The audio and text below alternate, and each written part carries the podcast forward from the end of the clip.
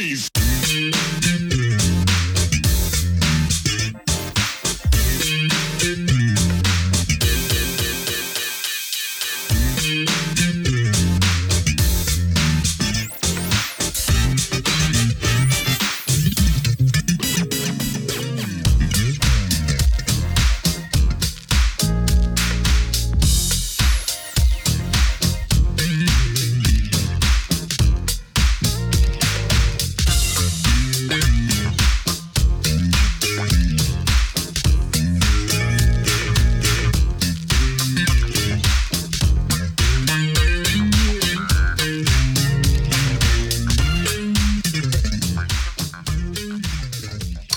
Welcome to another edition of Truth and Rhythm, brought to you by FunkNStuff.net.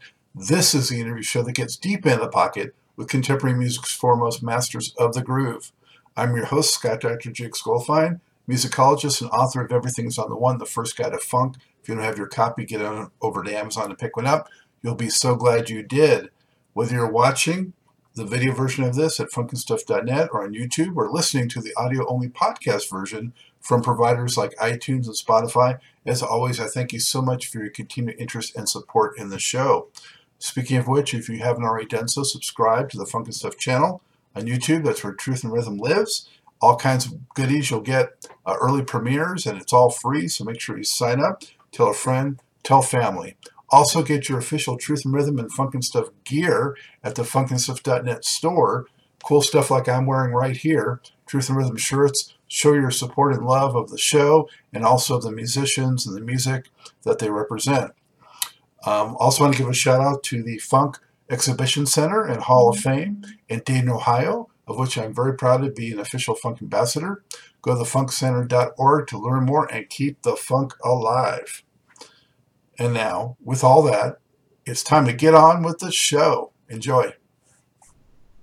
I'm delighted to welcome to the Truth and Rhythm Mothership Canadian bassist Rhonda Smith, best known for her wonderful work with Prince and more recently Jeff Beck. She's also worked with many other well known artists and released a pair of solo albums. Rhonda, thank you so much for joining me. Thanks for having me, Scott. Much appreciated. Good time to get me right now. hey, I've been trying for a while. I'm so glad to finally thank you for, for making it happen. No worries. Yeah. And where are you coming to us from today? Uh, I am in California, Southern California. Beautiful, sunny Southern California. We're getting ready to get 90 degree weather in the next couple of days, high 80, so it's going to be quite nice. Okay. Well, I'm from Los Angeles, but I've uh, I left in 2005, but I definitely miss a lot of it and the entertainment industry's in my blood being from there, so yeah. For sure, it's a great city. It really is. It's a lot of fun. A lot of things to do when you can go outside. That is. mm-hmm. Well, this won't be seen for a few weeks. Uh, hopefully, by then, the situation will have gotten a little better than what we've been looking at, and hopefully, musicians and everyone else can start returning to some normalcy. Uh, you know, not too long from now. I'm praying. Like I was saying, our business is uh, the hardest hit, I think, of of any. And um, as I was stating, we're probably going to be the ones that go back to work last because they're going to allow people to open up their businesses probably um, a little at a time so that they can still do social distancing and all this all these things which absolutely makes sense um, but unfortunately in the business that we're in uh, crowd distancing doesn't work. We need crowds. So uh, i think it's going to affect the musicians and the clubs a little bit harder than everybody else. So we're all going to try to band together and and, and pray and help help our, our fellow musicians out and people and, and you know hope that they can make it through and that we don't lose some of the uh, clubs that we've all played in that are local that we all love you know so that we can still continue in time to to see great bands in a in a more serene kind of setting closer you know more intimate settings absolutely yeah and we can get back on tour that would be lovely you know, and people want to see it. So, you know, people want to see live music. I don't think anything will ever happen with that. AI is not going to take that over for sure. I don't want to go see oh. robots oh. play. You know? Oh, no, no. no. No. Yeah, I mean, people may have to keep you know six feet away from each other, or something like that. But hopefully, we'll get back to it one one way or another. Yeah, yeah, definitely. Yeah. So, Rhonda, you know, I know you came from a musical household and you had some formal training and all that kind of stuff, but could you tell us a little bit of what it was like coming up in that kind of musical environment and what drew you to the bass in particular? Well, it was encouraged. I have, uh, I'm the youngest of three. I, I have an older sister and two older brothers, and they all played music. It was, uh, we had piano, pianos in the house. It was um, encouraged um, by our parents and where we grew up at that time. Uh, music was a big thing. Um, and it was a smart thing. Music is math; it's a lot of different things. So, you know, going into that, we hate to see now when when funding gets cut and you know the arts and music gets gets cut because it's a really it saved a lot of our lives and kept a lot of us out of trouble. That's for sure. But um, all of my brothers and sisters, uh, all all of my brothers and my sister played instruments, and so did my mother. They went through uh, really good at the time high school music programs uh, that we had in uh, Montreal, um, Canada, on the West Island, with a really good teacher, and um, they all played. They were all in bands after school, doing all of that. So it was definitely encouraged. I remember I used to sit under the piano and watch my brother have his uh, his jazz band rehearsals or his ensembles because he was a, a trombone player and he's still he still does that professionally. He's an arranger and a teacher of, of jazz composition and all of that stuff. Um, but I didn't want to play trombone. I wanted somebody to look up to, but and I did, but I, I wanted an instrument that I thought was fun. My sister played clarinet, so I didn't really, you know, want to go there either. And my other brother, who's closer in my age, he's about 15 months older than me, and we used to be in competition for a lot of things. I used to try to compete with him because he was the closest in my age. So one day, we were probably about 11 or 12, um, and he brought a bass guitar home, and uh, in in the case. He opened it up and he told me, don't touch it. So that's what started it. Simple as that. Yeah. Forbidden fruit, right? Exactly. I had to do it, Scott. I had to do it. so Thank God he brought a bass, you know, because probably whatever he brought, well, he played bassoon too. He made his own reeds, but I didn't want to play bassoon. I think you yeah. picked the cooler instrument on that on that one. Yeah. I think so too. Yeah. did it did it come to you pretty easily? And uh, who were some of you know the artists that you were inspired by? You know, I don't know that it came to me that easily. I started probably the same with everybody else. You know, just tinkering around and playing Smoke on the Water. You know, when I first started, but when I got into a little bit later, I mean, I really, really liked it. And at that time, there wasn't so much R and B around because it, it was Canada, and they didn't they didn't play that much. They were more into Canada was more into rock and and um, blues and pop music.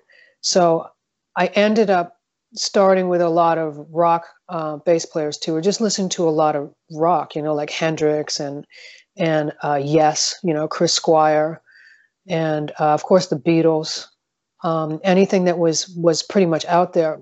But we also had a really great community of jazz musicians and jazz clubs. And my mother loved jazz; she would play jazz all the time. Billie Holiday, uh, Oscar Peterson. Um, Ray Brown, she loved Ray Brown. Um, then you know, get a little bit deeper with Ron Carter and, and you know all the all the different great bass players. A lot of Miles Davis, whatever there was so we had a great club scene, and people at that time, I'm sure they still do, but at that time, when I was living in Montreal, they really supported live music. So there was a really big jazz fusion scene. And I really got into that a lot. So my brothers and sisters at Christmas, you know, like one of my first records I remember that, that my brother, my older brother brought me, bought me was Rocks, Pebbles, and Sand from Stanley Clarke and um, and then you know the continuum and, and the Jaco stuff and all that other stuff. So um, I really grew up that way and really loved that. You know, back when you didn't have the, amazing slower downers or anything like that, you had to keep listening to the record and putting that needle back on there to to memorize those licks or take the tape machine and have it just get wound up in the machine. So it was great ear training too at that time. Um, so that's kind of how it started, and that's those were a lot of my influence. Definitely a lot of Stanley Clarke, um, a lot of Jaco, of course, and then a lot of a lot of rock players, you know, that were around, at that time. Probably any song that was popular, I was probably learning it, or we were playing it in a garage band somewhere. A lot of Rush, a lot of Geddy Lee, you know, definitely. Uh, police, what, what, I mean, whatever it was, you know, that had some some great bass parts.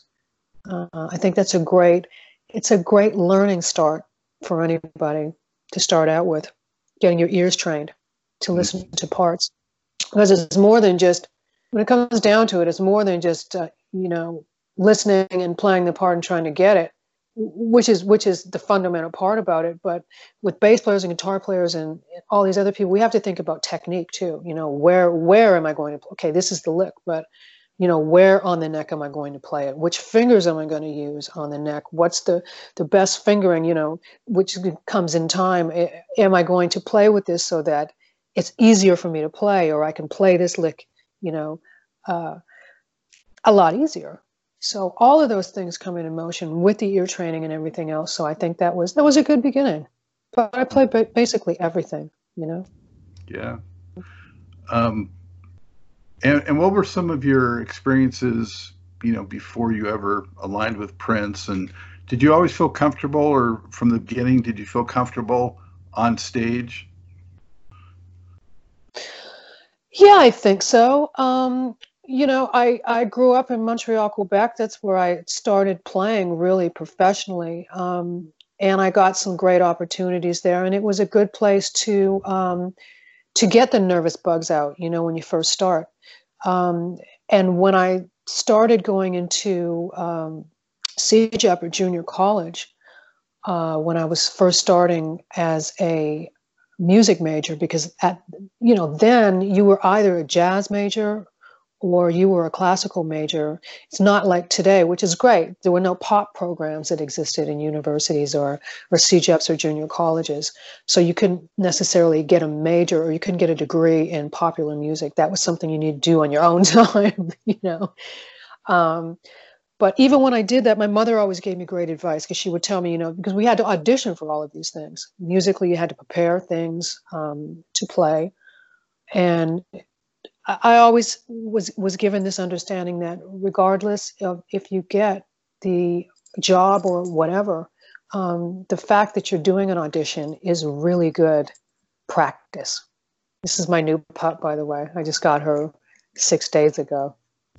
So What's her name? Uh, she has her her name's Roxy, and she's five months old. But she has to stay in the room with me because she's I'm little I have cream carpet all in certain parts of the house, so I have to watch her because she's not completely house trained now, but you understand. So she might, you know, uh, jump in the picture every now and then. Photo bomb. She's a photo bomber. She's welcome. um, yeah. So I understand. You know, I've I've read and heard that uh, the Prince connection came through Sheila E. Is that yeah. how it happened? And can you sort of encapsulate how that transpired? Yeah, well, another one of my good friends um, who actually lived in Montreal at that time, also, because that's where we met, um, was uh, Kat Dyson, really great guitar player who I played uh, with Prince, also with her. Um, we were at that time doing NAMM shows. It was some of the first times I went to the NAMM shows, and we were um, doing some endorsements and some clinics for Godin um, which makes really great, you know, guitars and, and acoustics, and they're a great company in uh, Quebec also.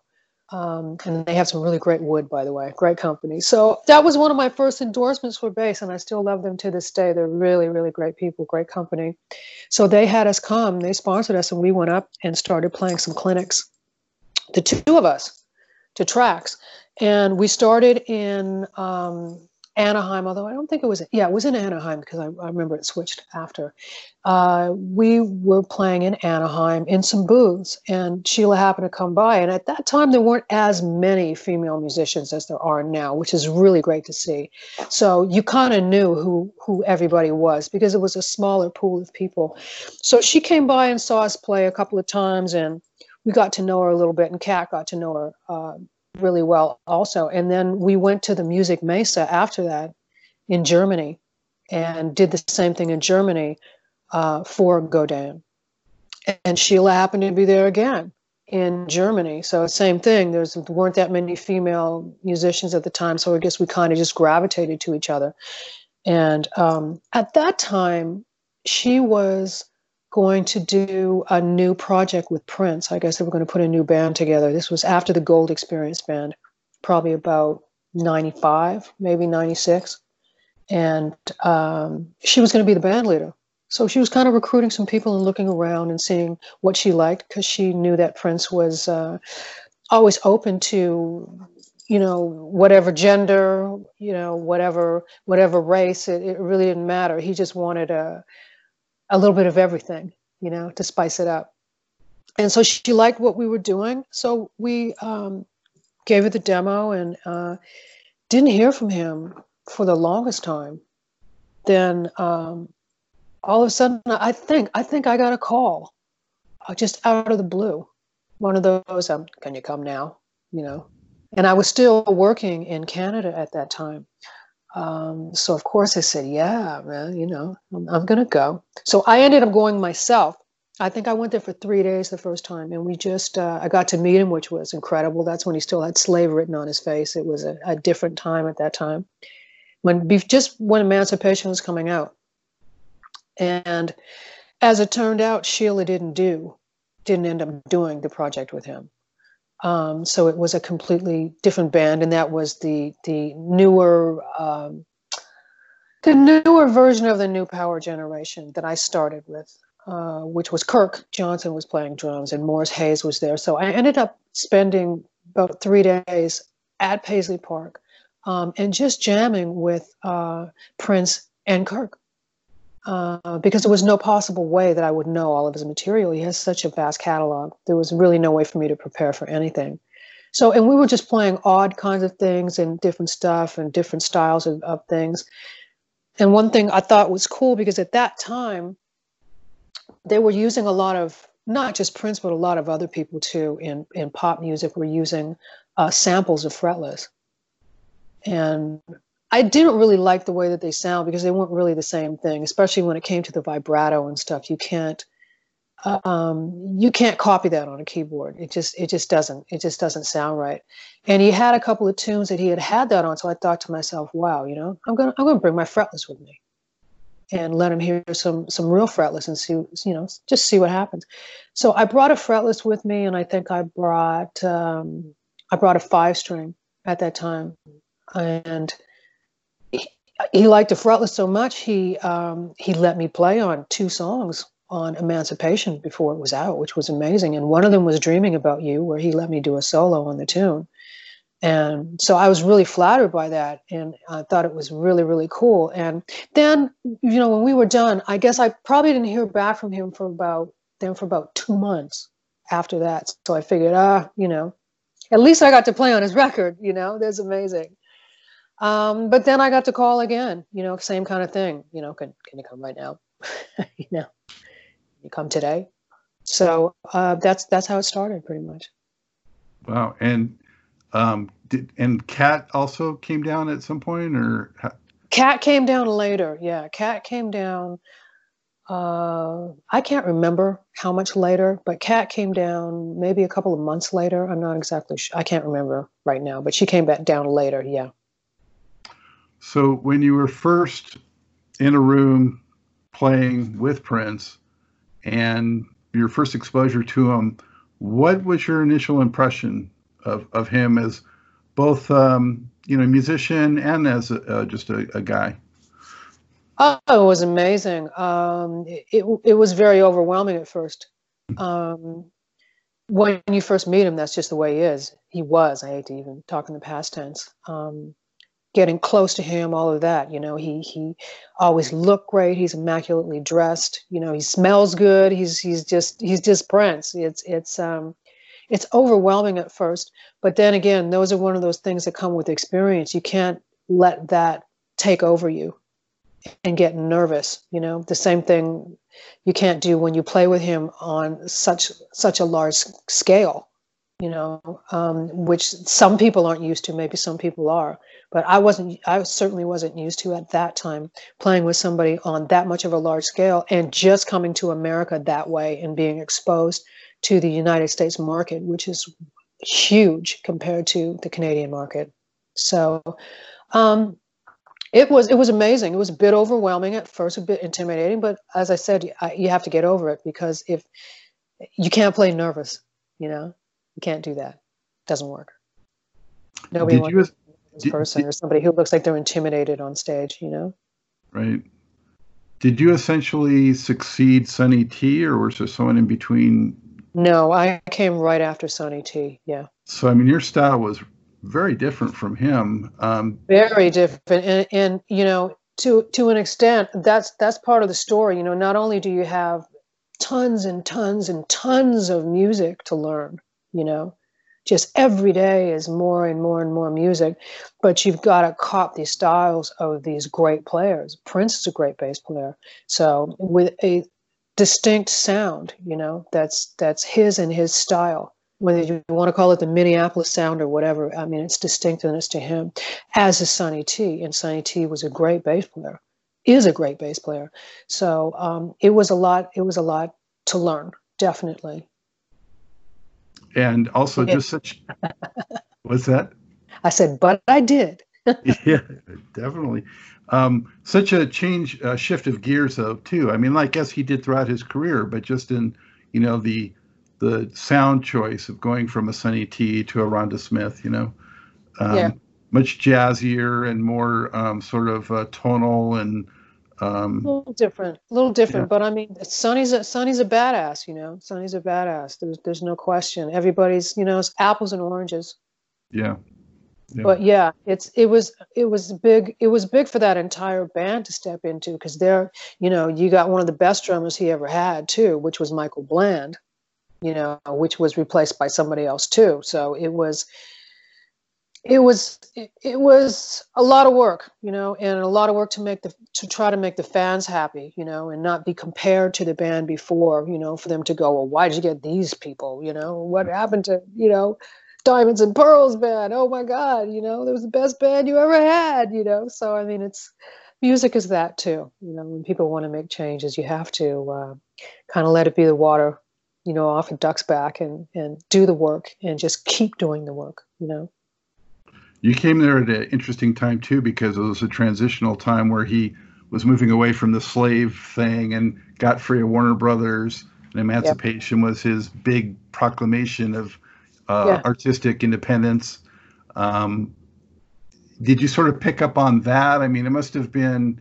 I know there was some elements, you know, that happened that weren't so great at that time too. But from a music and artistic standpoint, it was, I think, a period of great feeling of freedom for him, and I'm and and, I, and I'm guessing that was maybe infectious. Absolutely, and it was a major time because you know we had a history with Prince, and I think he has a history that you know he tours when he wants to, especially when he was you know running all his starting to run all his own stuff and having stuff geared over. So it wouldn't be improbable to spend an entire year rehearsing at Paisley Park, but maybe only do five shows in that whole year. So, in saying that, um, it was uh, incredible to go there because it was very, very, very busy. He was doing all kinds of television shows at that time, US television shows promoting that. Um, Oprah Winfrey's whole crew and show came down there and filmed several days of him and his uh, emancipation concert and, and his interviews. And he wasn't really known to be somebody who interviewed either. So this is something that he was doing differently. Um, and we were putting that show together for emancipation, you know, that he was, that he had come out with the release of the record. So there was a lot of stuff going on and he was touring. So, so yeah, it was definitely infectious. And even at that time, there were a lot more people in the building you know, I'm sure that you'll find some people if you interview them and ask them, you know, the later years of Paisley Park when he was um, still thriving in there and doing his music. It seemed like every year there was a less and less and less people in there. Not saying the band, but I mean administrative people, managers, people in the offices. Um, so when I got there at that time, those offices were still filled with bodies. There were people working there. But by the time you know, from the last time I stopped working with him, which was probably 2009, um, when we did those three shows in one night at I think the Nokia in LA Live, uh, uh, and that whole thing he did with three different bands. If you would look at Paisley there, there was nobody in any of the offices. Maybe one person would come in if it would be Steve Parke or somebody that he would have come in and and just work for a period of time from night and day with no sleep, uh, either taking pictures or you know doing something for him, something somebody that he brought in. But other than that, there was nobody in the building anymore, just him. Mm, so to say that to, that's that's to go back to your first question that you were answering that you asked me to answer. Yes, it was very infectious because it was filled with people. It was very alive. It was more alive. Not saying that it was dead, but he just had it in such a way that um, there was no one else around but him and maybe a cook. You know. Mm-hmm. When we went in, there were seamstresses and and these ladies were making clothes all the time. You know, it's not like that anymore. It must have been quite a thrill to you when this came out and you were on it, I'm guessing. Oh yeah, at that time it was amazing. I said, "Wow, even if I don't get the gig, well, I got I got to play on for this record." yeah, so it was great, great record. I love that record. Oh, and that's something about him that always happens too, you know. And it's terrible when it happens to artists, and after they pass, people go by go back and look at the body of work that they criticized before and go, "Oh my God, this was a masterpiece. This is that. This is."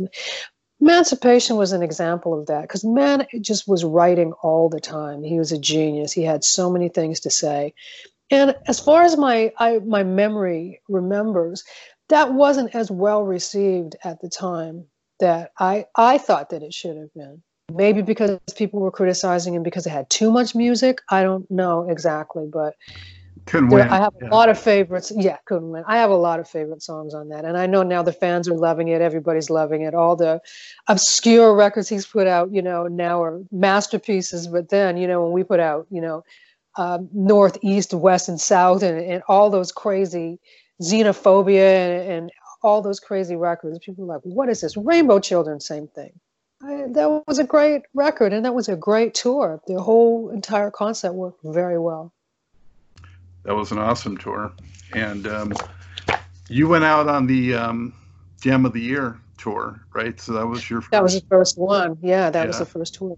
And I have the. I think it's the program. I still have that. I still have that book too. A couple of them. Um, that was a massive tour, and um, I don't know if yeah. you remember individual stops, but I, I did see the one at the um, Irvine Meadows Amphitheater in California in '97. Mm yeah. Um, yeah. But um, what was it like being on tour with that band? First time. It was it was amazing. I mean, like I said, I just came from Canada. I'd never done a tour of that size. Um, it, it, was incredible, and it was an incredible learning experience. You know, again, but I've been through so many different proliferations of the new power generation. You know, so that band was great, but I think I've been through five, four five, or maybe six other ones. I could be off by a number, but I'd probably say at least four other bands with mostly different players that were still the new power generation. So, I mean, I, have enjoyed them all, and they've all been different, you know, in a different way.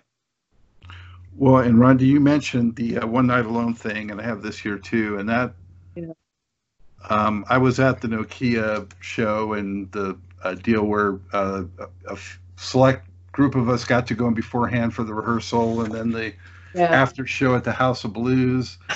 Um, that was like long, long days, Scott. I've never worked with an artist where we work that hard and you go to bed when the sun's coming up. You know, you're doing a lot, and we know that those those the fan clubs and everybody loved it. The NPG music people loved it, but it was it was a lot to play a, a lot in the sound check. You know, a couple hours there, and then do a two or three hour show, and then go and play two hours afterwards in an after party. I wouldn't change a thing, let me tell you, because I'll never have that experience again in life. But wow, that was a lot, and I hope everybody loved it, and they did, because every every everything was packed all the time it was incredible. I can't describe it, but you know, as a fan, it was just like a dream come true. And by the time he broke in at Calhoun Square at the House of Blues, I don't know, it was like two or three in the morning or something like that. Um, yeah. My wife was actually like falling to her knees. She was so exhausted, and you guys were still playing. Yeah, in heels, no less. Absolutely. yeah. But I I love that configuration of the band too. It's been some some great bands. I love them all. I, I you know, and I especially love the the musicology was really uh, a lot of fun. Outstanding musicians. Some of my favorite performances with him, like the Rock and Roll Hall of Fame, all of that stuff was just um, was just wonderful. Yeah, musicology. Um, I saw that um, at the Mandalay Bay, Las Vegas, and then uh, as an example of his innovation on the business side too, that he really started, I think, expanding on while you were part of that, um, was um, broadcasting it to movie theaters. I think from the Staples Center, and then of course the big giveaway of the record at, at concerts and um, what do you think of, of Prince as a, just an innovator on the business side? He was a genius. Um, he was a genius. Has always been always been a teacher. He was an amazingly intelligent about that. Never stopped from probably the, the first time that I met him until the end. Uh, always doing that, teaching, sharing, and, and that's the one thing that I loved about him, which never changed anything ever. Also, he was a teacher of what he believed in. He would tell you what you should do. He would explain why. He would never hesitate. One of the first lessons he, he's always told me, and, and probably anybody else, is, is the importance of owning your own material, owning your own masters, you know, um, owning your own intellectual property. He was very, very much into that. Um, he taught everything from scripture to, you know, uh, food, certain foods that you shouldn't eat, talking about chemtrails early. I mean, just a very astute dude. You know, he read a lot. Also, it's not that he just played all the time. He read a lot of books. He he was he was very knowledgeable in in what he did, and he was probably would have been a great debater. He was. You know, it was hard to to make him wrong. He could back up everything that he said. Um, so I wasn't surprised, um, not at all, that he came up with ingenuitive things in the industry that people hadn't done before. And some of them, once they worked so well, that they made it like you couldn't give out CDs and count them as your sales. And certain things that he did, he got away with, but then they, they shut it down after that. I mean, smart guy to the end, to the end. Yeah, absolutely. Um, so you got to work with a lot of other artists through that association too. I mean, I think you collaborated on the Chaka Khan record, right? Yeah, that was great to play too. And again, that was another fretless beast, you know, that I was playing fretless on that record. Absolutely. With uh, uh, Ricky Peterson, great producer, great player. I got the, the opportunity to do that. So I always always thank the Petersons. What a great family they are. Such a talented family. Very much so. Yeah. Very much so. And got to meet uh, moms before she passed. Uh, we had one, I think it was, it wasn't a Christmas, but it was a holiday that we had. And I remember Renato and I were stuck in Minnesota because Prince either didn't make up his mind as to what he wanted us to do, so we couldn't get out in time. We couldn't go back home uh, for that particular time. And I think that Prince at the last minute decided to go somewhere, and he flew off. So we were stuck there, and and the Petersons, especially Paul Peterson, invited us, St. Paul, to to have um, the holiday with their family because uh, we didn't live there. I think we were still in hotels at that time, maybe, and um, just just wonderful people just wonderful. That's some great memories, Minnesota memories. and did you, uh, at any point, actually uh, relocate to Minnesota? I did. When I first started, I think in uh, 97, probably, I lived there for three years. And I lived in uh, Eden Prairie, just a little bit outside of Chanhassen, for about three years. But then, because we would have little areas of you know, I, would call it, um, well, we take a break. He'd either want to do things, other projects, or I'd call it a, a, a mutual separation from our marriage. you know, we take a little bit of a break. So uh, in 1999, we took a break. So I moved to uh, LA at that time, and I did a television show, I think, for probably about a year and a half called The Martin Short Show on CBS. And then um, did a, a, couple other things, Wayne Brady, and some couple other little, little little shows that we were doing with the with the same people. And then after that, I think uh, I went back with him again, and I think that was probably around 2001, or yeah, it was probably about 2001. And then there was another configuration at that point of of the new power generation but I never moved back. Either I stayed in one of his houses at that point, or at, at some point it was at in in a hotel or something. But um, from then on, from then on, the other little breaks were the same thing. There might have been another break. I think took took another break after musicology. I think um, when, he put another configuration of another band together, same kind of thing. And whenever he calls me back, I didn't live there anymore since. You- uh, 1999, late 1999.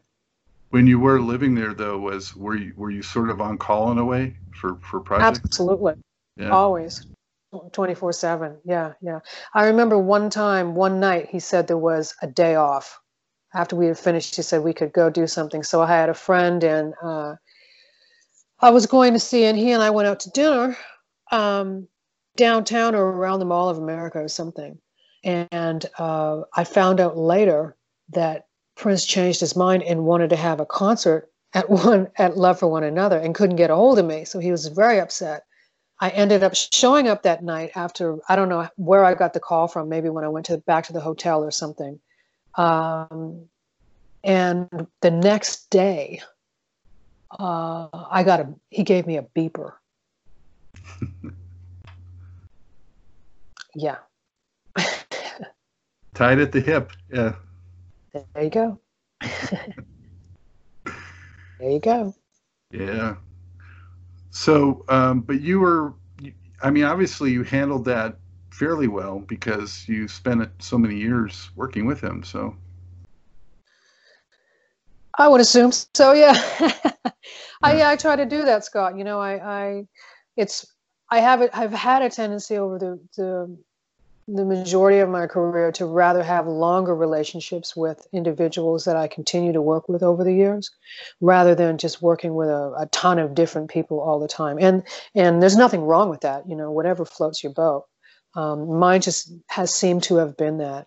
As you know, this is my tenth year now with Jeff Beck. So, um, and I find it, you know, it's harder to for us as musicians to get a long-standing situation um, either you're you're replacing somebody in a group that's already a group, so that's a great situation, or you're just dealing with an artist and it's not a group, so you know you're always replaceable at any given time. So yeah, I think there's a little bit of an art to um, giving the artist what they want and making them feel comfortable with you, which goes to a lot of different things. It goes down to friendships, you know, goes down to music, how you play, how dependable you are you know what kind of person you are too i guess in their eyes and and being a friend you know because you end up spending a lot of time together and you travel a lot together you know and you sleep on buses together and people want to be comfortable with you. So I, there's a lot to it. Not a lot more than playing. As some people have said to me when i grew up too and i believe this you know uh, they would rather take a lesser player than an amazing player who's a pain in the ass. Mm-hmm you know, because nobody wants to babysit anybody. You know, we've all got work to do. Yeah,